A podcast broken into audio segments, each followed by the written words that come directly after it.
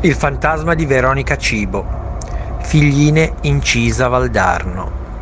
A Figline Incisa Valdarno si trova l'ex villa di San Gerbone, oggi ospedale Serristori, la struttura sanitaria principale di Valdarno.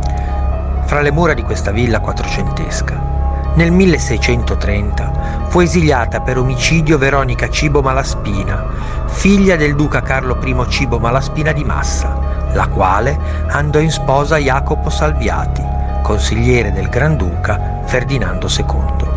Il matrimonio non era certo felice.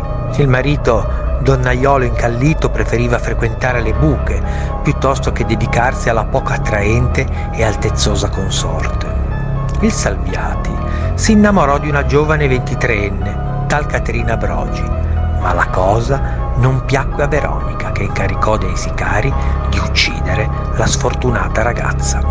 Il suo corpo fu fatto a pezzi e la testa spedita a Jacopo in segno di scherno. Condannata ma non giustiziata, Veronica fu esiliata per un certo periodo alla villa di San Gerbone, dove si racconta che il suo spettro si manifesti inseguendo il fantasma di una donna senza testa.